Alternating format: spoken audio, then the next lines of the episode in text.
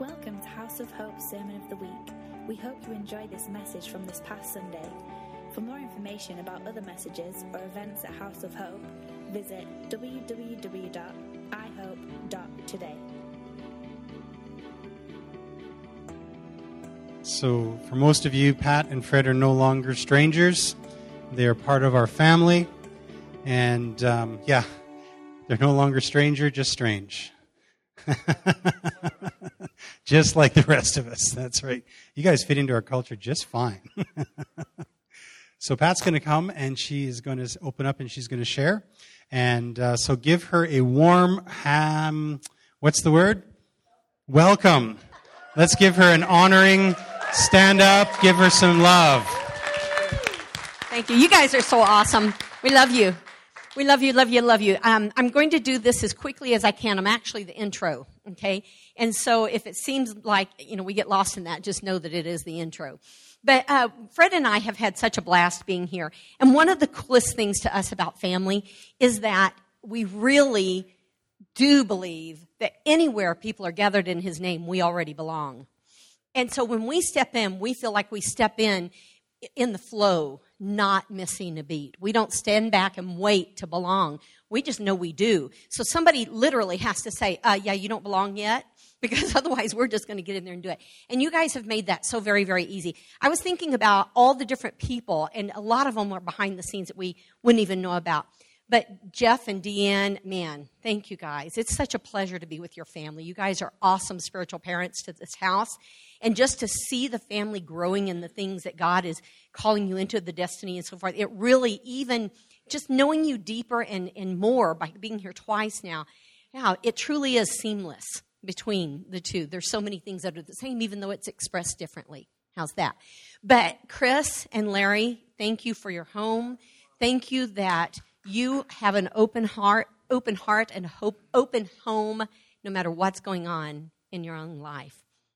And I just bless you that hearts will always be open to you all the days of your life, that you will know that the seeds you've sown are going to outlast you, that everywhere you go, there will be seeds reproducing because of what you have sown in as parents who didn't need a title.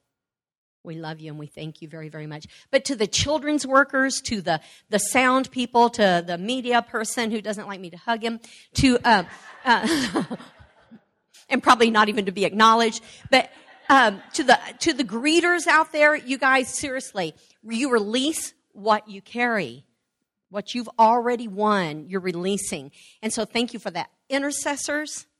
My heart beats for you, and I thank you that you are oftentimes the unseen boiler room, where people don't even realize what we are enjoying flows out of the seed someone else has sown in prayer through service, through whatever. But there are people all over the place.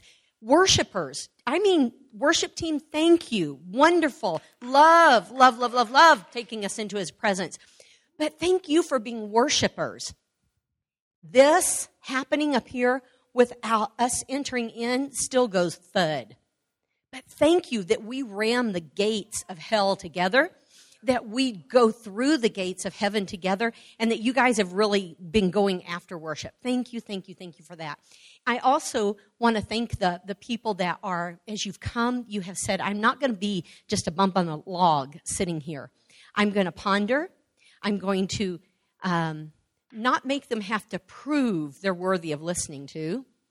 I'm not going to be sitting there thinking about how you would have done it better but rather that you put your whole heart into God sent them so there's truth, and I want to discover the truth He's bringing to us. That makes it, that puts a draw on us, a literal draw. Like I can be up here and I can feel different people engaging and it puts a draw on and it goes deeper into the well that God has put in us. And that is true for all speakers.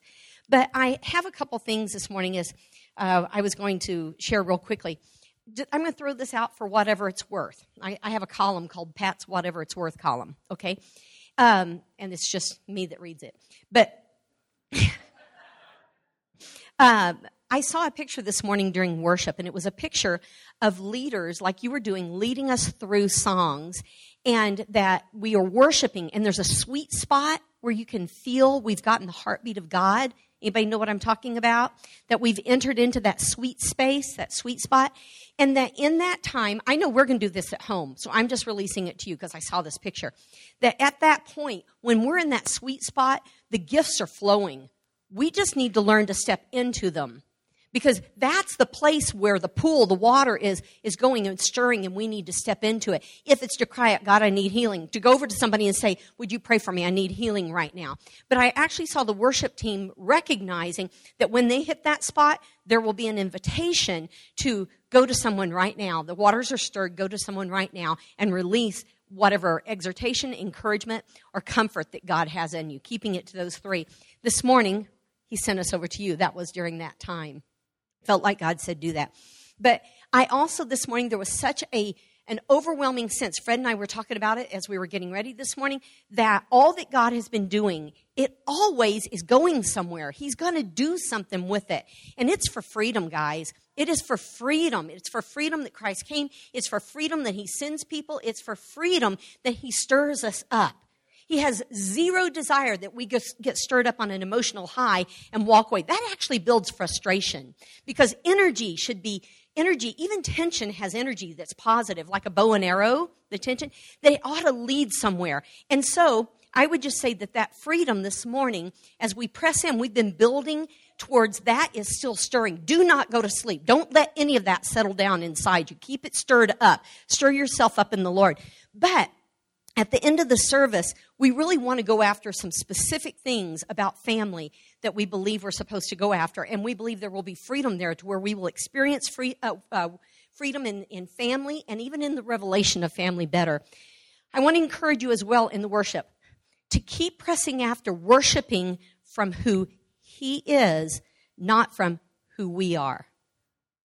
So many times it's like I worship according to who I am. This morning, that worship wants to take us somewhere. It wants us to take us into His presence. When we get into His presence, we will worship as the angels are. We'll worship as He is. So learn to worship. Step up as a worshiper from who He is. He is full of passion and, and energy. He is full of life. He's full of connection and engaging us. So relationship is all through that as well. Um, those are just some notes from a little bit ago. And let me, I wanted to go back here a second for the actual inter, um, introduction to what is happening this morning. But I want to do this. On Friday night, we talked about the why of family. You remember that if you were here. Why family? The number one thing I would tell you is because that's what's in heaven. And heaven is our best model. God's favorite name is Father. Vocabulary, his favorite vocabulary has to do with family. He invited us to into that, that union between the Father, Son, and Holy Spirit and say, Our Father who art in heaven. But likewise, Jesus modeled family even while he was apart from the Father and okay, he modeled family. So we believe it's like we have to work harder not to be family than to be family. We would have to work hard to not believe that it's what God wants for us. And it is an assignment on the face of the earth for this season to bring God's glory. We talked about how each family is uniquely is uniquely defined. Um, we talked about on Saturday morning, we talked about one the, the number one question you can ask and settle, and it is the first in anything you're considering. It doesn't matter what the topic. Very first question you need to ask is who is God? But don't ask it without being open to is there a lie I'm believing somewhere, or is there something more I need to learn about you? His going to his names, a definition of his names, one of the best places to go. But the but also First Corinthians, when that chapter about love is, just put God's name in there. It's telling you who God is. Okay? So again, who God is. Then we we talked last night about so if that's who God is and he's not a man that he would lie, then who does he say I am? And who am I to him?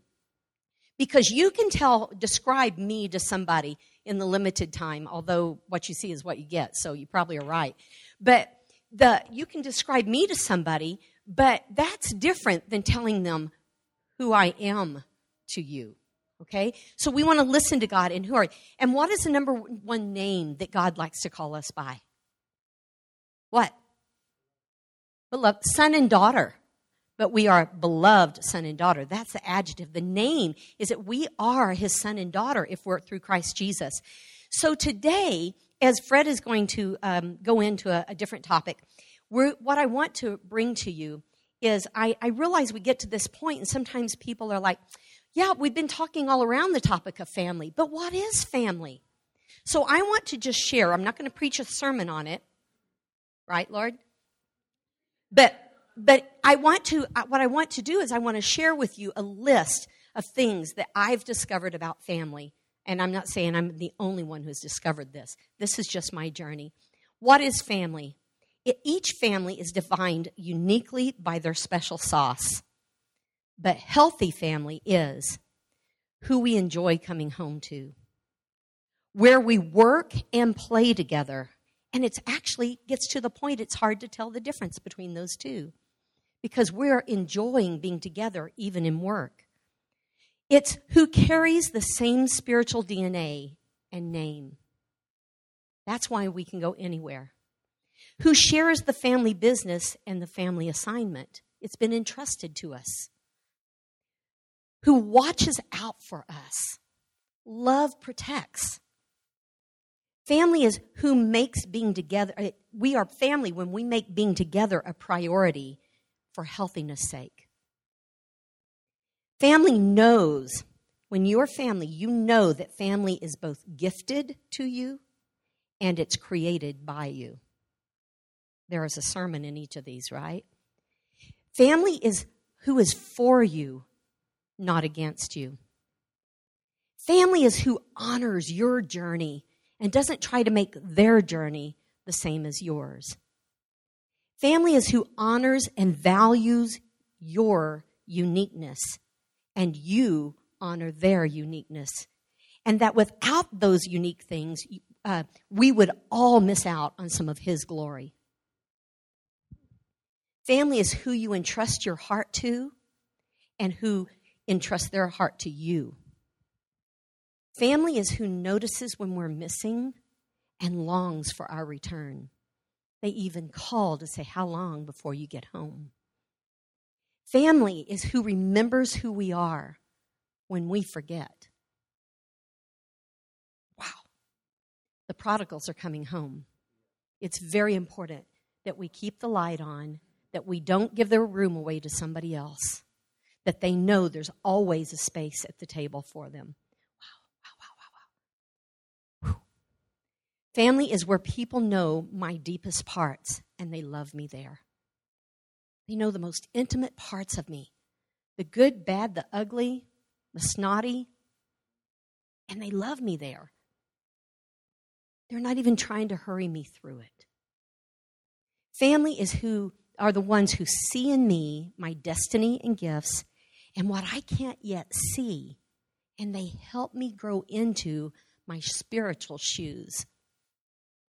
Family is who knows your past but believes in your future. Family is who invests in you and tells you truth that would heal and bring you further into your destiny when all that the others would offer is flattery or silence. Family is where you belong by birth, not by doing. Family is where I am stronger when we are together than when we're apart. Family is who thinks of me, is mindful of me, wants to share my burdens and joys, and I do the same for them. Family is who prays for me, not about me.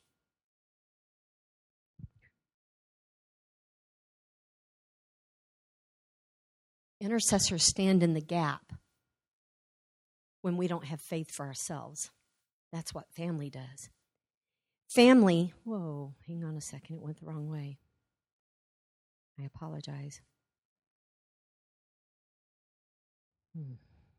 Hmm. Wow. Yeah, really. Mm-hmm. I'm hoping I didn't just delete it.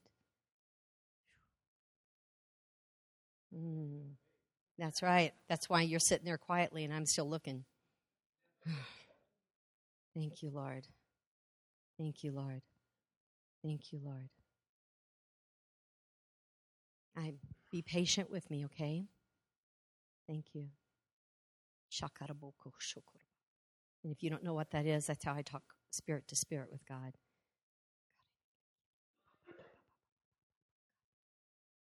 It will return. Mm-hmm. The the thing I wanted you to know, and, and I, if I find it, we may finish it. If not, it was already sowed into heaven because it came from heaven. What I want you to know is family is entrusted to us to go into the heavens, see what is in heaven, and bring it to earth. That's a process, not an event. You are absolutely right. Every one of those things. If you came to Hope in Casper, Wyoming, do not expect to see perfection in those. That's our North Star. That's where we're going. That's what we're committed to. And that's what we will pay a price for. And I know one thing that family is family makes time and a priority to be together because without being together, we can't ever know each other by the heart. And family knows, commits to, and lives by what we see in each other's heart. It's a place of transparency and vulnerability. Today, Fred is going to talk about what it's like to be an orphanage, be, go from an orphanage to home. And our, in, our encouragement to you is that you not listen for a sermon, listen for truth mm-hmm. that will expose the lies. Because every person here is still in the process of being healed from being a wandering, lost orphan. We have the name, and He has claimed us but we're getting the orphan out of us. Come on up, Fred. Lord, we just bless Fred as he comes. Yeah, thank you. That thank your spirit will go through every word, and that in the middle of this, that in the middle of it, every one of us will have an opportunity and an encounter where you look us in the eyes, you speak to us, and you say, Give me that, so that you can live as a son or daughter. Amen. Amen. Amen. Wasn't that good?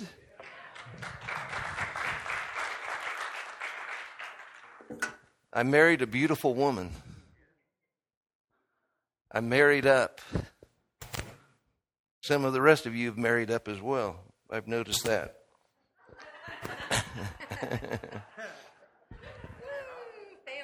That's good, you know? Yeah. One of our favorite uh, sayings is uh, expectation leads to invitation. So, you know, there's a wrong sense of expectation, which is expecting someone to do exactly what you want them to do because they are their own unique individual. They're listening to God as well and that kind of thing. So, an expectation they're going to say and do exactly what you want would not be a good expectation. but to not have an expectation for God to come and be who He is would be a mistake because we should expect him to be who he is that he's good, that he's loving, that he's a healer, that most of all, he is an amazing father. That should be an expectation. And when we have that expectation rolling around on the inside of us, it becomes an invitation to him to come and release that and manifest that right here, right now. So, in thinking about that, let me share with you that a lot of people believe if you share a testimony, that that's being prideful. Let me just tell you that is 100% wrong. That is a lie from heaven. No. So, okay, so that was wrong right there. So I made my one mistake for today, okay? So I only um, allowed one a day. Okay. Sometimes I get a little more allowance than others, you know, but Sorry about that. That's a lie from the pit of hell. How we go. Actually, sharing a testimony is humbling yourself. A testimony is saying that I will humble myself and share what God is doing. It's not being prideful. So, when you put the two together, that uh, I have an expectation that leads to an invitation that everywhere I go, every moment of the day, I have a not like right here in front of me, but here walking with me, alongside me, and understanding that God may give me something to say or do at any moment, at any time. And so that's just an awareness that is there. And so, uh, as usual, if you were here last night, you know, I go to Starbucks a lot. Uh, and uh, so last summer I was in Starbucks and I was meeting with someone from uh, our church, Hope. And uh, when we got through, I stood up and I, I saw where there'd been two uh, young adults studying. And what the guy had left and the gal was still there. And God very clearly just spoke into my heart she's a medical student. And so I went over, and the person that had been with me, I said, Why don't you go with me? And I said, uh, Do you mind if I ask you an unusual question? And, and interestingly, she said, Okay. I said, Are you a medical student? She said, Yes. In fact, I'm studying for a test for tomorrow. I said, Well, great. I feel like this may seem even stranger, but God wants me to tell you that you are cut out for the medical field, that you are well equipped for it, you are designed for it, you're going to do well. And she said, I hope you're right because if I don't pass this test in the morning, I'm out of the program. And I said, Well, this is an amazing time. this must be an invitation for prayer. Would you mind if I prayed for you? And she said, Yeah, go ahead. And so I, I prayed for her, and she said, Hey, I, I'll look forward to seeing you again soon because I'm in here all the time. Well, uh, I said, Great. I, I want to hear what happened.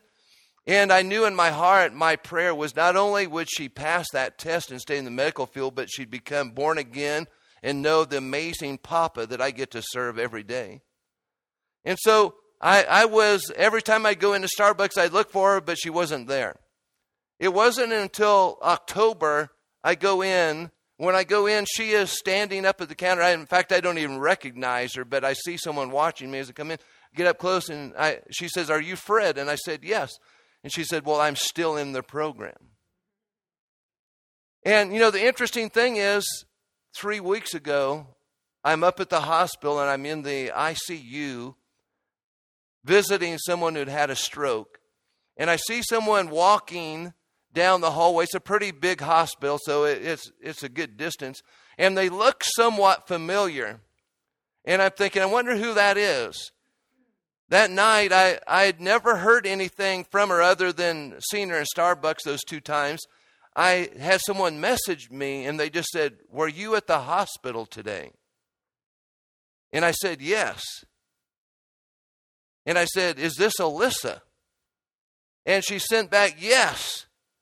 And I'm just about through with the program, and I thought that was you, and those words you gave me changed my life. Man, that's what we do as sons and daughters. Jesus came to be a manifestation of who the Father is. We are to be a living chapter and book and example of who the Father is, releasing His love everywhere we go. Man, that is an expectation that leads to an invitation all the time.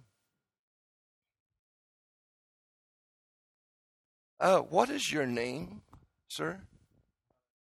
Dwayne? Dwayne, when I saw you come in, God said, There is a strong man right there.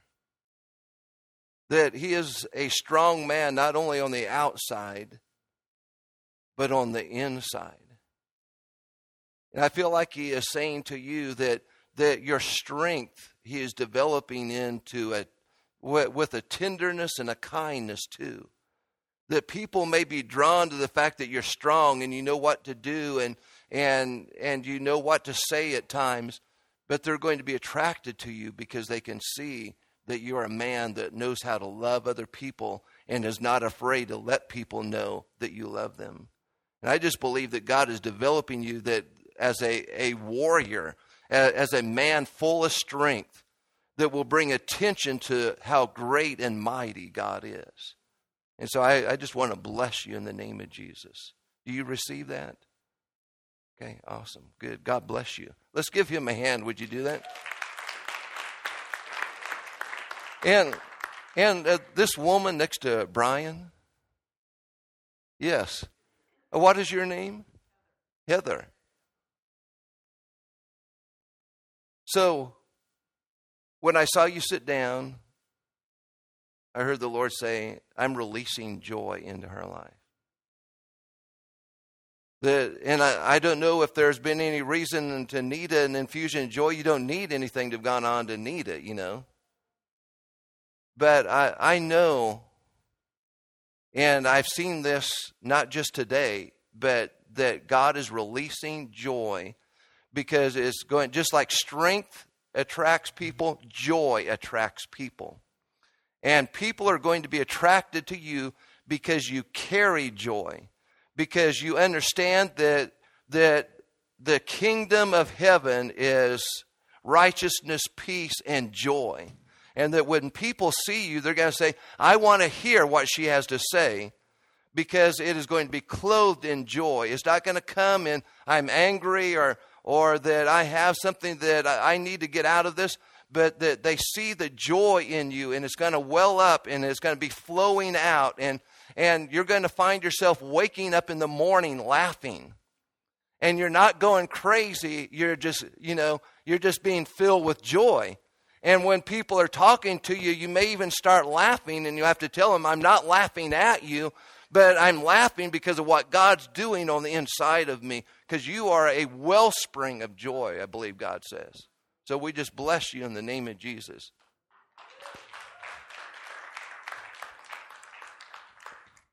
Okay, so we're going to talk about, uh, we're going to go from the orphanage to the family. That when you walk in the doors of this amazing place, that you're walking into family. So often when you walk in a in a church facility, it's like walking in an orphanage that all the orphans are walking around. And war- orphans produce orphans. Sons and daughters produce other sons and daughters. That, in fact, sons and daughters have a totally different perspective. And so I'm going to share some things that this is how an orphan acts versus how a son or daughter would act or respond. And so please don't put more emphasis on the orphan nature, put more on the sons and daughter nature. But I want to explain it so that you can see it and you can evaluate. Uh, am I more am I acting more like an orphan or more like a son and daughter? Because you can be right in the middle of a family. If you want to put this in the natural sense, that that there could be someone who they lost their mother or father or they were given up for adoption and, and they were an orphan and they're in a home in a real family where they are loved, but they're still responding and believing themselves to be an orphan. And so they don't get to live in the inheritance and the joy that they truly have. And so we have to wake up and see what God has provided and released to us, or we have it, but we don't get to experience it. It is so interesting that that often what we're trying to do is be something or get something we already are. You're already a son or daughter. You already have inheritance. You already are loved. So if you're walking around trying to get God to love you when He already loves you, you're not going to find much fruit in that because you already are that. You already have that. So you don't want to keep running here and there trying to be what you already are. Begin to relax into begin to enjoy it. Pat was sharing some of the practical things about what a family looks like. I mean, it's like when, when I come home, people are glad to see me, not just our dog. You know, family is a place where you walk in, it's like, wow, people want to know what's going on with you. They celebrate with you, they weep with you. We enjoy each other. You even laugh at my jokes. You should, at least, anyway, but okay, maybe not. So the scripture says, John 1:12, so that, that we just continue to get the scripture in us. John 1:12, John's my favorite book of the Bible, by the way. But as many as received him, to them he gave the right to become children of God. He gave them the authority to become children of God. You have the authority to be a child of God. You're not usurping authority. You're not taking it, you're receiving it. Do you know the difference? You know, it's not, I have to take it, I have to grasp. An orphan is grasping for everything. I, I better get in there and get my piece of the pie because if I don't get in there and get it, someone else is going to get my piece of pie because nobody else cares about me. So I better grasp it. But you see, a son or daughter, they receive it because they know they have authority to receive it because that's what the Father has for them. Then in Ephesians 3 14 through 21, I'm not going to read all of that, but you can check it out. For this reason, Paul says, I bow my knees to the Father of our Lord Jesus Christ, from whom the whole family in heaven and earth is named. So if you want to know who's your daddy, who's your daddy? You have a Father in heaven who is your daddy. There's no doubt. That is Ephesians 3:14 and that is from uh, the New King James Version. So, the church was never intended to be an institution, nor did I, I personally, my belief is Jesus never intended to create religion. He came to manifest the Father and draw people to the Father that it was to be family all along. We're the ones that came up with the idea, the great idea, you know, often we do is like, you know, the saying that, you know, God made us in his image. Now we're doing him the favor of trying to make him in our image. And, you know, and that we're trying to do that with the church as well, with, with the, the body of Christ, that, that we're to be family to each other. So it's not like, hey, welcome to the institution as you come in, you know, the greeters, you know, you can begin to say, uh, welcome to the institution. Welcome to religion. Wouldn't that make you feel happy? You know, uh, it wouldn't me. I'd turn around and go the other way. I don't want to be there. So here's another thing about family. This is found, um, it is found somewhere, 1 Corinthians 4 14. This is Apostle Paul again saying, I do not write these things, 1 Corinthians 4 14, I do not write these things to shame you, but as my beloved children, I warn you. For though you might have 10,000 instructors in Christ, yet you do not have many fathers. For in Christ Jesus I have begotten you through the gospel. Therefore I urge you, imitate me. For this reason, I have sent Timothy to you, who is my beloved and faithful son in the Lord. And his family.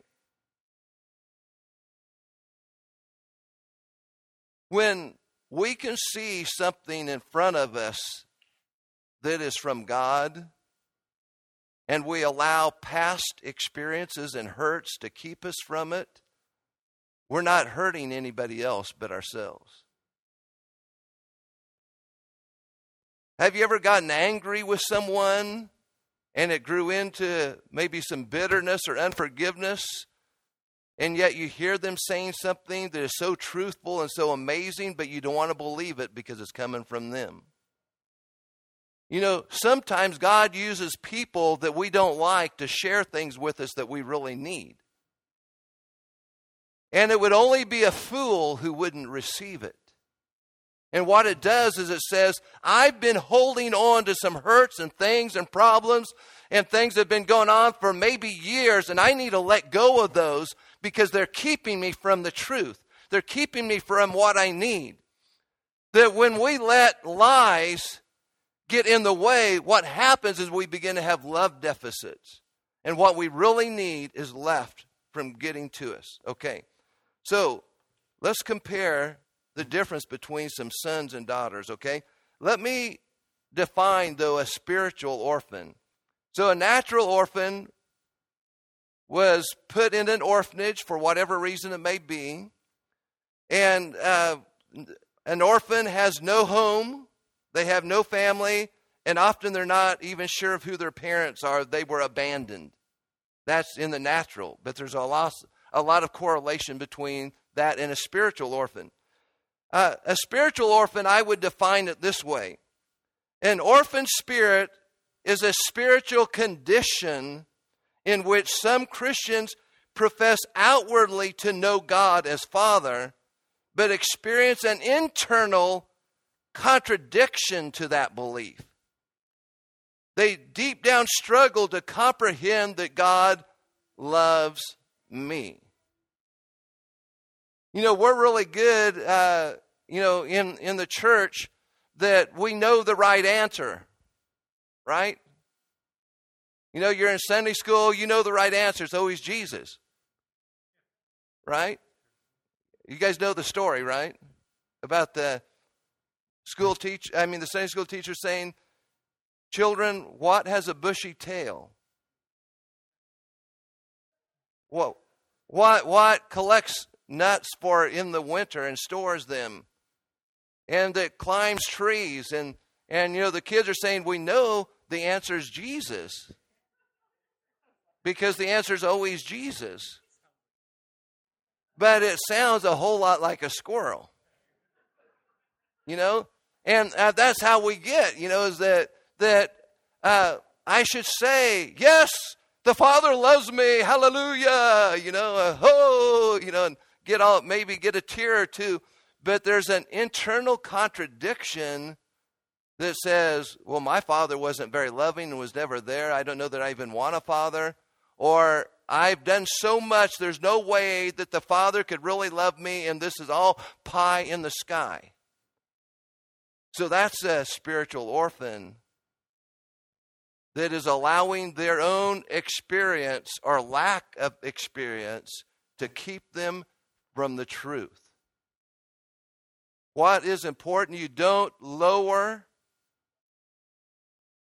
the Word of God to meet your expectation you raise the level of your expectation to meet what the truth says. And if you desire to walk in a relationship as a son and daughter, his arms are wide open and he says, Come on home. Even if you are a born again Christian, but you've been living as an orphan, it's time to come home. I'm not saying you, you, are not born again. You, if you died right now, you, that you wouldn't go to heaven. But you're going to be wondering all the way there, even if that's like one second, you know, am I going to get in? You know, so it's like we got to get beyond that. Okay. So I want to read if you anybody have your Bible with you. Uh, we're going to look at Galatians 5 24 through 26 from the Passion Translation. From uh, the Passion Translation. It's an amazing thing. I, I really appreciate the good job that, that Brian did on it. So, so Galatians 5 24 through 26. Keep in mind that we who belong to Jesus, the Anointed One, have already experienced crucifixion. For everything connected with our self life was put to death on the cross and crucified with Messiah. Now, get this. This is going right after right now, okay? We have now chosen to live in the surrendered freedom of yielding the, to the Holy Spirit. Now, that's a good word. We have now chosen to live in the surrendered freedom of yielding to the Holy Spirit. So may we never be found dishonoring one another or comparing ourselves to each other for each of us is an original. We have forsaken all jealousy that diminishes the value of others. Now, th- there's family right there for you. How do you do it? There it is, right there. So, an orphan has a strong need to compete with everyone. I've got to be better than you. Because if I don't do more than you do, I will not belong. That's what an orphan is like. I've got to know, know more about the word. Our, our uh, uh, son in law, who has, uh, and, and daughter are on staff with us at Hope, and a couple years ago he had he was talking to someone on the phone from out in the community and that we we didn't know the guy and he proceeded to tell Brad that he knows more about God's word than any pastor in town. And I'm why would anybody think they had a need to say that? That's what an orphan would do. I need you to know I'm better than you. That's an orphan. A son and daughter are secure in their identity. They, they can come in low and be fine with it because they don't need to be better than you because they already know who they are. You're trying to figure out who you are and need other people to applaud it. That's what an orphan is. A family needs to be a place where we're not uh, we're not lifting up jealousies and if they got to do this and they got to lead worship and they're on this leadership team and they got to go on this meeting and all of this thing and they got to pray for this person. Why isn't it me? That that's an orphan nature. We want to be in a family where where we are applauding what god is doing in other people. We celebrate every person. That's what a family is. Uh, a second thing that an orphan is they're needing and seeking attention. They don't easily feel accepted or secure. And so they better prove their worth, though, not just once, but over and over again. A third thing an orphan does is they take satisfaction in others' failures and weaknesses. If you come in and say, Hey, I was in a wreck last week and my car got all bunged up, they would say, Oh, I'm sorry, brother, that that happened. But inwardly, they might be saying, well, you were probably in sin and that's what happened. Or, you know, that, that uh, you know, that uh, I uh, was in school and, and uh, I uh, got all A's and, and you're excited and you're sharing, the, or you're sharing a testimony about someone getting healed. They're going to amen it, but on the inside, they're jealous. An orphan takes satisfaction in other purpose, people's weaknesses and failures. They have to have the attention because they don't feel secure in their father's arms and in relationship with him. Sons and daughters embrace both strengths and weaknesses. They believe they have a sure, secure relationship with their father and can be real about who they are and about areas of growth on the inside of them. That they can easily say, you know, hey, uh, this area in my life, I, I need to bring it up. Uh, I want to see my prayer life go to the next level that is not what it used to be or it's not what it's ever supposed to have been. And would you tell me a little bit about what you're doing? Because I also believe that's a part of what family is about is that you don't just ask uh, the person up front speaking what they're doing, but, but it may be that your neighbor sitting next to you this morning has some good ideas about how to have a much better prayer life than almost anybody else in the room. And so we're honoring them by doing that, but we're also saying that this is a family effort that, that every person has strengths and weakness. Every person has areas of growth and areas where they need to grow. And we're not afraid to talk about that. That you don't have to be perfected in every area of your life and have a strength in every area of your life for you to be accepted. You already belong. In God's family, when you walk in the door and say, I want to be here, you already belong. You don't have to do something to belong. We belong then we begin to behave. We don't come in and we wait till someone behaves just exactly like they, we want them to, and then we say, Now you belong. Now you got it. Now, because you don't do that anymore, we like you. I mean, that shifts something. Because it says, I can really be who I am. Because if we're really faking who we are, we've not grown. We still have all of those issues and problems. We've just covered them up. You know, Jesus called the Pharisees whitewashed sepulchres. It means there was a lot of death and ugly on the inside of them, but they'd whitewashed themselves so you didn't see it, but it was still there. So, uh, sons and daughters, hey, I, I, I need to grow in this area, and I'm okay with you seeing it. So, here's something else an orphan strongly is strongly independent. They say, I don't need anybody. Well, we might agree with you in one sense. I don't need anybody to be a Christian. I have my own walk with the Lord. But it's an interesting thing. Does the Father need anybody? No. But He desires everybody. Do I need anyone else to make me a Christian? No. But I don't believe I grow and mature apart from relationship. So, in that sense, I desire relationship with you because I want to grow because you have something that I need that will help me grow. And so I want to go after that. That I you know that that thing of being independent to the point that that you think that you don't need anybody that's not true.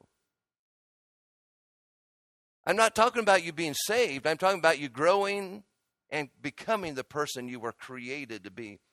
You see, the Father doesn't need anybody to be God. He's God with you or without you. Correct? He's not going to be more God if you become born again, right? He's still going to be God. However, He has chosen to say, I'm going to work through people like you and I and partner with people like you and I to touch people all over this world, all over this city. That this city will be changed by people like I'm looking at right now, who know that they are sons and daughters, who they know that they have a father that loves them, who wants to release a manifestation of his presence in this city that will shift the entire city, and he is there ready to do that. Are you ready? If you're ready, that becomes an invitation for Him to use you to connect with other people that will bring change in their lives. I want to share one other scripture here, and I, I uh, got past it, but is it okay if I go back to it? So that'd be my second mistake, so I'm sorry. But I, I can admit my mistake, okay? All right, just joking, okay? So, this is Galatians 6. My beloved friends, if you see a believer who is overtaken with a fault and has fallen from the place of victory, may the one who overflows with the Spirit seek to restore him to fellowship with the Anointed One.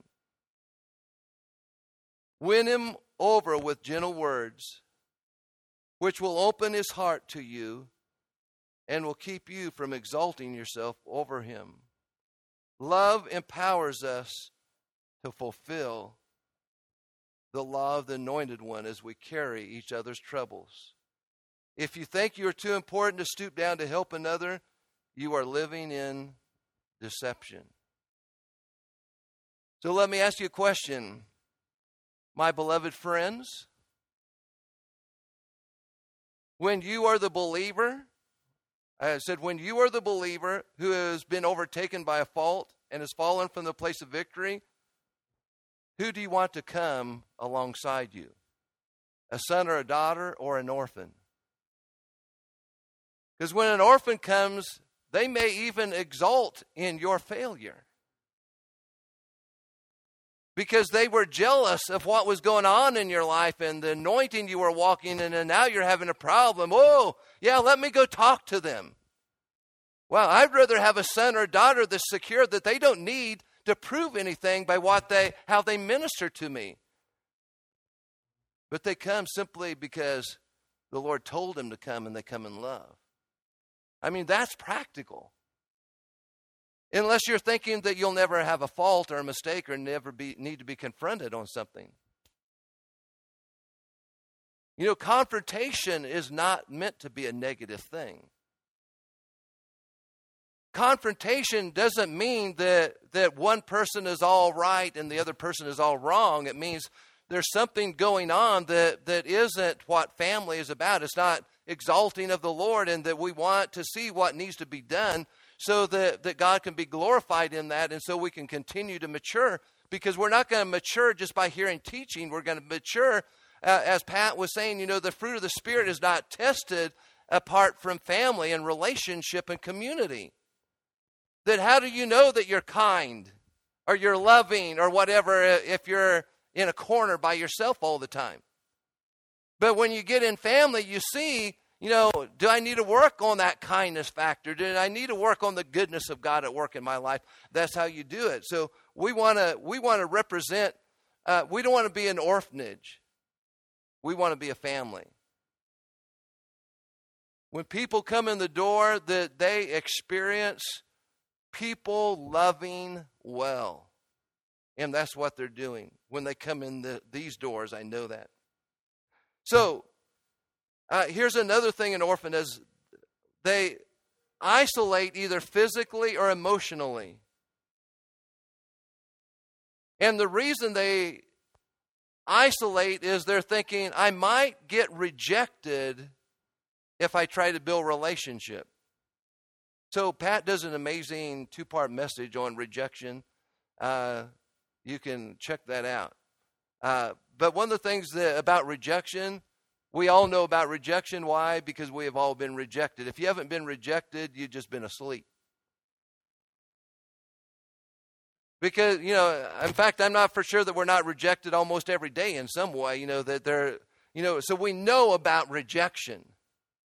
But when we allow the, we allow the people rejecting us to determine how we're going to live and be family, we've got to break through that barrier. That if you're isolating, if you're, uh, whether that's emotionally or physically, and, and nobody can get near you, the, that, that's not family. That, that's being an orphan. That's like an orphanage, not like a family. A family doesn't run away from problems, they deal with problems. They're, they're not trying to run people off, they're trying to see people get connected so that they can deal with those things that have been going on for years. That's why there are people that go from church to church to church to church, and, and it's always about those people, those people. Well, there comes a point where you have to take in a level of accountability and say, maybe the only common denominator in all this is me. And that I'm isolating and I'm running because when someone says, hey, you know, that's, man, that is not kind at all. That, that's not loving at all. You hit the door because nobody's going to tell you what to do. You see, how much of the Word of God you know isn't the definition of maturity. And if you haven't realized that, you've not been reading the Bible. Because it makes it very clear the definition of maturity is how you love. It's how you love. That is the sign of maturity. I love the Word of God. But loving is living out the Word of God, manifesting it. That's what family does. An orphan is unsure of their place in the family. To belong is a dream of theirs, but they never seem to belong.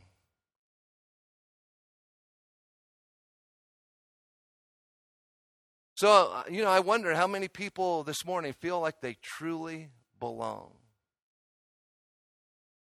Well, let me tell you that belonging starts with you. Belonging happens because of what you do, not what other people do. You see, when we come in the door, yes, there should be a welcoming. Yes, we should love well. But when you have these walls up around you and people have to, to fit your requirements and, and they have to do exactly what you want, and you know, and, and Jeff was uh, uh, talking over here and speaking and saying some things, and you came in the door and he didn't say hello to you this morning. He said, Well, I knew I didn't belong. I knew they didn't like me. You know, I, and that it sounds funny, but people do it all the time. And we get, get this sense do we not know that we have an enemy that wants you to not feel like you belong? I mean, I mean just common sense, okay? Can we just be real and be have a common sense nature about us? That the enemy does not want you to feel like you belong. Therefore, he will help you to see, have a perspective that says, I don't belong. Well, an orphan buys into that. I knew all along they wouldn't receive me, they wouldn't accept me. I better run out the door before I get rejected again. And so I go to the next church, and it happens again, and it happens again, and it happens again. Now, it's obviously there are some things going on in some places that are not good. So I'm not saying that is the only answer or the only thing we're talking about. But this is real. We go from place to place, and people go from place to place because they're looking for a perfect place. But what I said Friday night, the problem with it, if you find a perfect place and you go there, it won't be perfect anymore. Right? Because you're not perfect. But the perfect one does live on the inside of you. And he's trying to mature you to be more like him. So we're unsure of our place. That's not good because Ephesians 1 5 says, Our Father's invitation is one of welcome embrace. I love that. Our Father's invitation is one of welcome embrace to a place of belonging in His family. And he says it like this For it was always in His perfect plan to adopt us as His delightful children. Did you know that you are his delightful children? You guys are just such a delight.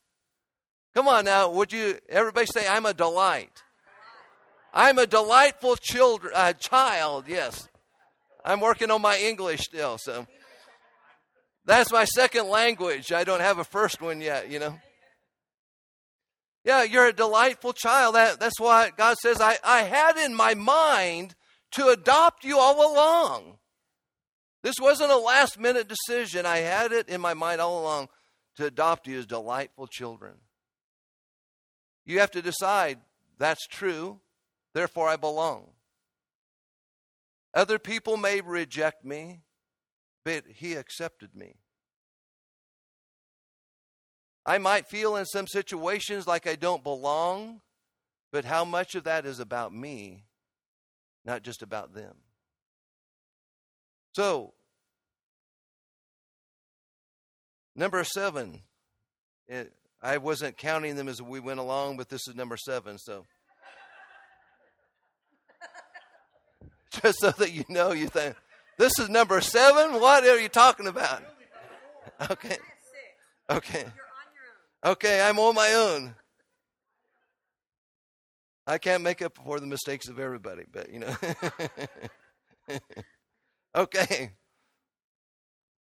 All joking aside, you know.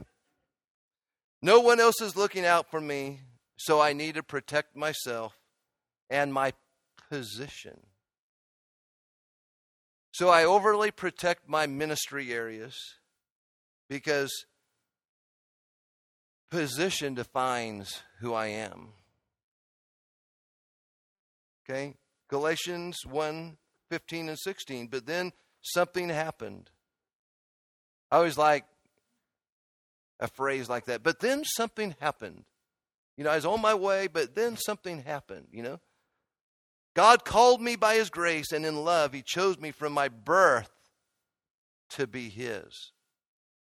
God's grace unveiled His Son in me so that I would proclaim the message of sonship to the non Jewish people of the world. So Paul said, I'm out releasing a message of sonship all over the known world. So, you don't have to be afraid of titles, but they don't define you. Titles are necessary in some in a lot of situations. I'm not raising a doctor to God level when I go and say, "Hey doctor, how you doing?" "Hey pastor, what's going on?" But I'm not defining someone's identity or lack of it by using a title. I shouldn't be afraid of it, and I shouldn't value it above what it is. There are people afraid to say anything other than, "Hey brother, how you doing?" Because if I say, "Hey man, you are an amazing evangelist." Whoa, that's the title. Well, that's declaring something that the Bible says is is a way to uh, acknowledge someone. That when someone is truly walking as a prophet, to not call them a prophet is to not honor them. To call it like it is, but if you value your title, your position, more than the fact that you're simply a son or daughter, because there isn't anything, the highest title, is that okay? Highest title, you okay with me saying that? Is as a son or daughter. Sonship and daughtership are the biggest ships.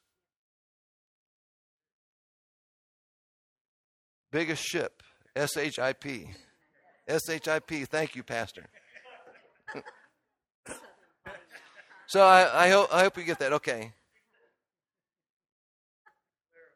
Yeah, clarification.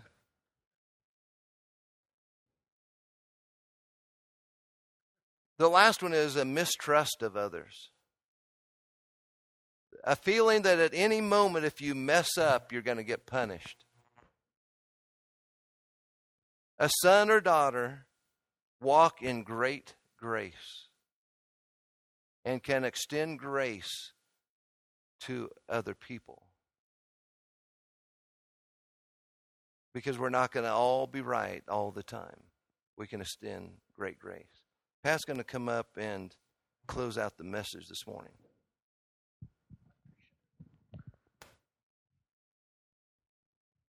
Yes. So, God allowed me to recover what was lost, and it could not be more perfect timing. So, family. Family is to me love fleshed out to me. 1 Corinthians 13. I want you to hear this. And we're going to substitute, it's a definition of God, and God is love, right? So instead of love is a godly family, we're going to say family is. We're talking about healthy kingdom family, is large and incredibly patient to me. Healthy family is gentle and consistently kind to me. It refuses to be jealous of me when blessing comes to me. Healthy family does not brag about its achievements nor inflate its own appearance. Healthy family does not traffic in shame and disrespect, nor selfishly seek its own honor. Healthy family is not easily irritated with me or quick to take offense at me. Healthy family joyfully celebrates honesty and finds no delight in what is wrong. Healthy family is a safe place of shelter, for it never stops believing the best for me. Healthy family never takes up takes failure as defeat, for it never gives up. Healthy family never stops being love to me. So I want you to hear this is the last thing that I feel like God had me write this morning, and it's what I was concerned was gone, and it was specifically how I heard it. Healthy family is it where everyone who comes into the house should experience his endless, relentless agape love, and those who stay will be changed by his fleshed out love, unconditional love for the rest of their lives. Would you stand with me, please?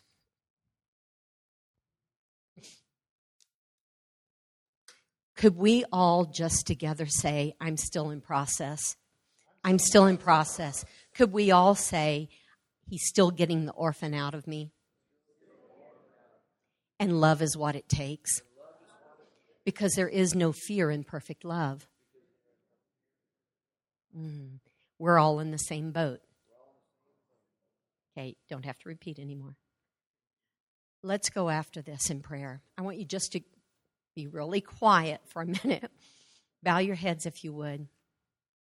Boy, there's even belonging in knowing that we've we've got common ground here. No one's above the other. No one's above the other. Just ask Holy Spirit to show you through what we've shared today where there is still a little bit of owie that happens when somebody gets near an orphanage part of you or an orphan part of you. Ask him to identify that, and we're going to take just a minute for him to do that.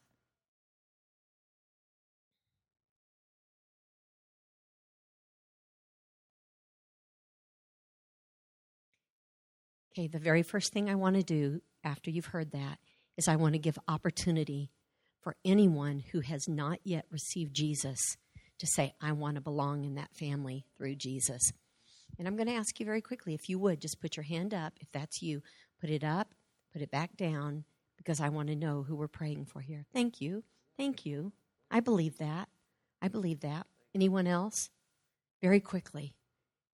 On the count of five. One, two, three. Anyone else? Four. Thank you. I see that. Bless you. Bless you. Five. Welcome to the family because that's what it takes. It says, I desire, I choose you, God, because you first chose me. I'm going to lead you in a very simple prayer. I'm going to ask everyone to pray this, but we are joining with the three who raise their hands, okay? Jesus, thank you that your love drew me to you. That I can't earn your love, but I can receive your love. I was made for your love. I was made for your love. Mm-hmm. And I am thankful that I get to invite you into my heart to be my Heavenly Father and I get to join your family. And no one can take that away. Even the gates of hell will not prevail against it. This is my part. Jesus, thank you that you did for us what we could not do for ourselves. Oh, thank you, Lord, that we get to just breathe out and release all of the pressure and breathe in your breath of belonging and forgiveness, peace and joy. Lord, that as we receive all of who you say we already are, won for us for what Jesus did on the cross, your son, what our, our brother did for us, that we get to become your family on the face of the earth in a grand adventure of what it means to discover all of our inheritance to us as sons and daughters. And as we become, we begin to multiply, to bring forth, to tell the good news to other orphans that there really is a home, that we really do have a father. And he is good. He is the definition of love. He is the definition of goodness. And he calls us, every one, to Him, that He will never leave us or forsake us. Wow. And that even when we can't understand Him, we can know that He loves us, believes in us, receives us, and He is returning for us. In Jesus' name, we believe. Amen. Thanks for listening to our Sermon of the Week. Our desire is that you will be changed by the love of the Father and the power of His presence. For more information about House of Hope, visit us at www.ihope.today.